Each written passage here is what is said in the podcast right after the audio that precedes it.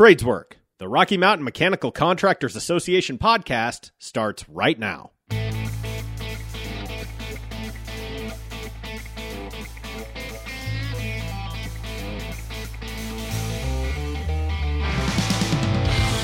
your host, Dave Devia. Welcome back to Tradeswork. I'm your host, Dave Devia, and I'm thrilled to have Emily Haggstrom, Vice President of Communications and Creative Development for the Consumer Energy Alliance in studio with us today.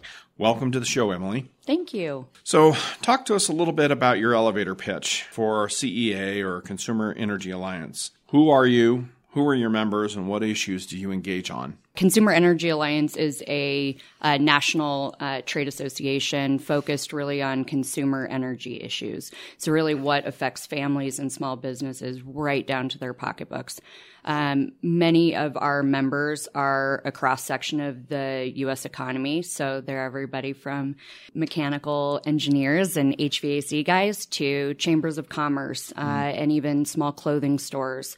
We really work to educate people across the country in small kind of forum groups to ask questions on things maybe they don't understand or maybe talk to them and uh, kind of expand what energy is. Mm-hmm. I think on its head, it tends to be pretty nebulous. You know that when you flip on your light, you get energy, but how do you get it and what goes into that uh, is really something we hope to educate consumers on. How long have you guys been in existence and you know how long you've been operating here in the state yeah uh, cea was created in 2005 mm-hmm. uh, it operates nationally in states across the country denver particularly is a location though we work along uh, the front range and into the rockies of new mexico wyoming utah as well but we've probably been in this area of the rocky mountains probably for just shy of 10 years. Before the show, we are talking. You're a Dem- you're a Colorado native. I am. I yeah. am proud Denver native. Good. Uh, me too. You guys, as an organization, are engaged on a number of issues across the country. From a national perspective, what issues are top of mind for CEA?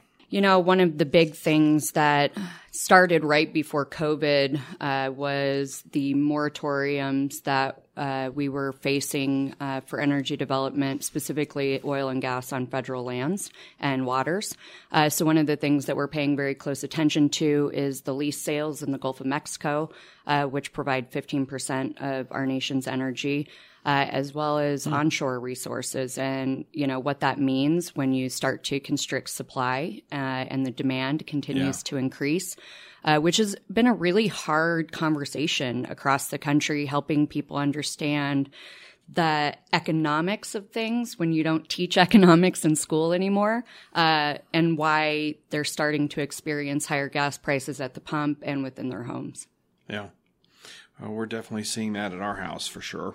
So we've zoomed out. Let's zoom in. Uh, what local issues are most pressing? What issues are there not right now? Um, I mean, we're in this convergence of, right, this energy evolution and how fast should we do it? How slow should we do it? Should we do it at all? And I think there's myriad of issues that are out there.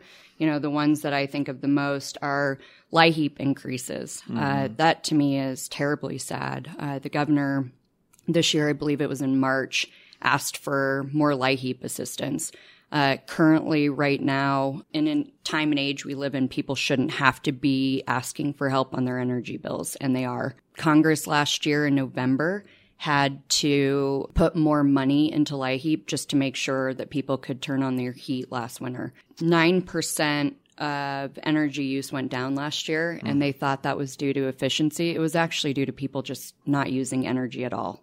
So, mm. you know, freezing in their homes and not being able to turn on that heat. And you saw deaths that are related to that. I think that's a huge issue, and I don't think it's talked about enough um, that energy insecurity. And the biggest thing lately is the clean heat programs and the building code mandates and the things that really affect how people live in the state, you know, and the electrification that's coming down, I think is a bigger issue that is again one of those nebulous things you turn on the light but mm-hmm. it's something that needs to be a broader conversation not only at the Colorado Public Utilities Commission but statewide with our local legislators so we've had uh, Jennifer Gremmert from Energy Outreach Colorado on our show talking about that assistance and the demand that's been growing, and you know uh, we we believe that um, at least as an organization that you know energy consumption ought to be consumer based, and yes, we have been doing stuff in the energy efficiency basis or space, I should say, for decades now and you know there is a call for us to ramp that up and i get that and we're doing our part. Um, but 80% of all households and buildings are heated with natural gas. Mm-hmm. and you know that that migration has got to happen at least in some people's eyes a lot quicker than it can. And so we're very much kind of attuned to or at least watching the the issues that you're speaking to today and want to play a part. So just keep us in mind as uh, as you evolve in those conversations. So switching subjects a little bit, your CEO wrote an article in Colorado Biz magazine recently highlighting the need to cultivate the next generation of talent. It mentions a positive correlation between energy consumption and economic growth. Can you tell us a little bit more about that? Yeah, I, I mean, Colorado is a top 10 producer of energy in the country, and that is, you know, oil and gas, renewables, you name it. So it is crucial, obviously, that we understand what a vital role we're playing um, as we produce more oil and gas um, up in Weld County in the Denver Julesburg Basin. There's going to be a need still for people working in the oil and gas sector. But additionally, as the new clean fuel standards, clean heat, building electrification and everything comes online, we're going to need to also fuel another pipeline running in parallel to that. And I think Colorado is really ground zero for showing the need for workforce. Let's talk about workforce because I think we both have aging workforces uh, and similar challenges that way. Tell us a little bit about this issue in the energy sector and kind of what you all are doing to uh, address that. I would be remiss if I didn't talk about, you know, Governor Polis's push to really get a careers pathway going through the Colorado Workforce Development Council. I think that's a huge thing to acknowledge that these jobs are coming and that we need to start creating opportunities for kids from a young age, even. Consumer Energy Alliance does an Energy Day festival, which really brings out all of the uh, different organizations from solar, wind, oil and gas, even parts of the extraction with fracking uh, to really show what all is out there. And I think if kids understand and learn early, they can understand what's really out there.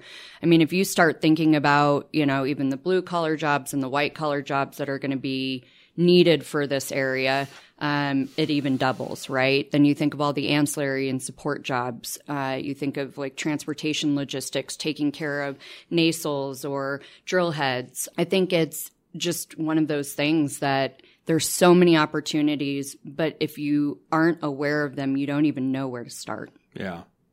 So, how are you all addressing that awareness? What are some things that you guys are most proud of as an industry as far as promoting what's possible in the energy sector? Yeah, I think, you know, obviously the national labs work on um, hiring a lot of kids who are looking at innovation and new technology that's going to be employed out there. The oil and gas uh, field is out in schools. They are going in early to some minority schools to talk to them about opportunities mm-hmm. so people see that there's a way you know into their specific areas or out of their specific areas you have the wind and solar energy industries that are you know doing workforce development programs bringing those lessons in um, so i think everybody's really kind of adding those through STEM schools you see across the country. But I think one of the biggest things and one thing that lends a lot to what you guys are doing is the skills based hiring mm-hmm. uh, and really focused in on apprenticeship programs and on the job training and what that's going to mean. Not all kids want to sit in a classroom and read out of a book. A lot of kids are hands on, a lot of people are hands on. And so even if somebody's in a job now, there's always ways for them to move or transition into the next career pathway in their life. Yeah. I think you highlighted a key point that you got to get to them earlier and earlier.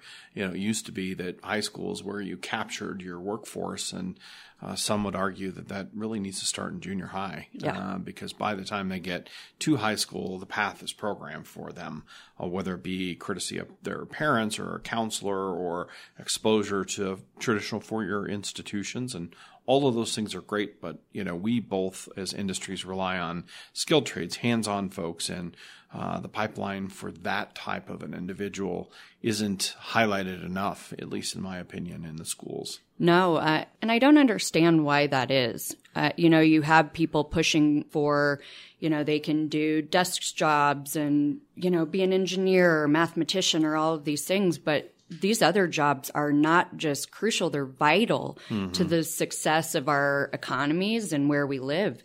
Um, I just think about the fact that as production has increased, you really see we don't have a ton of refineries here. Uh, so you're having to export a lot of that energy for refining. Well, to meet that capacity at a new refinery, you need more pipelines. So you're going to need more guys out there welding. You're going to need more technicians in the field, and we d- and we don't talk about that at all.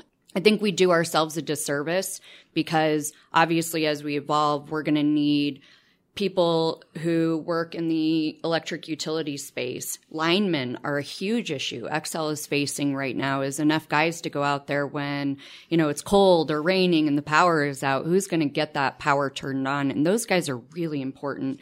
You saw they were critical for bringing energy back online during the last hurricane in Florida. So you start thinking of the little intricacies of energy and energy development and supply and transmission of that energy. Mm-hmm. And I think all of those touch points all have to be evaluated for what's needed um, now and into the future. I'm on board with that for sure. And you know, we talk about skilled trades, and you've already highlighted it a little bit, but your industry relies on employers like mine or employers in the electrical industry to come out and take either the resource that's coming out of the ground or being generated through a wind farm and a solar farm and then get it into the grid. Um, and so, from you know the energy industry or the energy sector, you've highlighted some of the importance and the criticality of those positions. Are you all working in concert with other utilities on you know drawing light to you know kind of what's possible there for uh, the energy sector, or are there ways that we can engage together? Yeah. Um, you know, one of our biggest supporters across the country are the trades groups and the union guys. Um, they are critical right, to what we do. The small businesses can't turn on their lights without these guys. Mm-hmm. Um, projects don't get built without these guys. They are vital, vital to the industry. And it's unfortunate because you see a lot of energy activists uh, that are looking for some of the transition to happen, and they say we need to get going, and these people can just switch jobs. Well, these these are trained professions. You're out, you're working like with welding equipment, you know, you're mm-hmm. out in situations that are dangerous and it's important for critical training, right? For these men and women that are out there. It's really hard because, you know, even on a solar site, developing panels or putting up windmills, you can't just hire anybody. It's not like you can take a day worker. These things are very specific.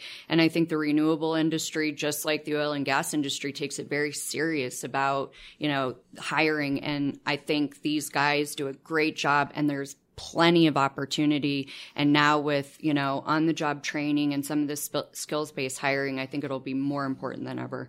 Uh, let's go back to CEA as an organization. Uh, really, two questions. Um, if you were able to enact policy today and you were ruler for a day and you came up with a policy, what would that ideal policy look like? You know, I don't know that I have one specific policy in mind, but I think one of the things I would say is going back to a Congress that was functioning mm-hmm. and work together to actually create policies that were good for their constituents instead of good for the fringe. Too much lately, we do impulse policy or what some of my colleagues like to call Twitter policy is, mm-hmm. you know, somebody yells on the internet and a congressional member or a state legislator picks it up. I think if I had to create any policy, it would be really going back and refining and creating realistic ways that we can move forward with the current policies that we have. Same question, but if you were a ruler for a day, what would you want our listeners to know about CEA and how can we support your efforts? How do we get involved? Absolutely. In terms of a trade organization, we're not focused just on solar. We're not just focused on oil and gas or wind. Uh, we really look at the bigger picture and how they integrate all together, um, how each one of them fits into the market and really ultimately how it benefits your business, your day to day work, and individual consumers. You know, when we go out, we're speaking for you. Mm-hmm. Um, we're speaking for me. We're speaking for the people who sometimes don't feel like they have a voice or they're working three jobs to make ends meet and they don't have an advocate out there for them. I always say to our member companies, it's, you know, they're smaller businesses and individuals. You can't hire a lobbyist, right? You can't hire somebody to go out for you. We do that. We look at the overall issues. You know, maybe there's something that's going to affect solar that's really bad for consumers, we're going to go out there and have that conversation just like we would for electric utility or a small business looking to make sure their bills stay low because they have natural gas access or they can't afford to transition to electricity tomorrow. Uh, so really just being there for consumers and individuals and understanding their needs. It's very important work, uh, especially in this state. I think oil and gas uh, employs just about as many people as construction does. Uh, they're good paying jobs and they supply all of our businesses and homes with the needed energy uh, to either heat or cool, which is where we play. Uh, and so we thank you for your work and we thank you for your advocacy. Yeah, thanks for having me. So, maybe an unfair question. Uh, the next question is Emily didn't come into this world and wasn't in uh, elementary school saying, I'm going to go work for uh, uh CEA. I'm going to go play in the energy space. What did you want to do when you grew up, when you were little? Maybe I'm the weirdo. I never wanted to be the president. I wanted to be his speechwriter. Mm-hmm. I wanted to be the person that when that important person got up and had something to say and it moved people and it changed the way they thought or built up who they were or who they thought they are. Communities making change. I wanted to be the inspirational voice behind the person hmm. uh, saying it. So the quiet kind of behind the scenes. That's interesting. That's cool. Ladies and gentlemen, that concludes our show today. Thank you for Emily for joining us and uh, learn. I love learning a little bit more about CEA and your work. Stay tuned for more industry insights, news, and information about the women and men building our communities, building our skylines, and building our future. Tradeswork is a production of the Rocky Mountain Mechanical Contractors Association. For more information about our organization, please visit rmmca.org.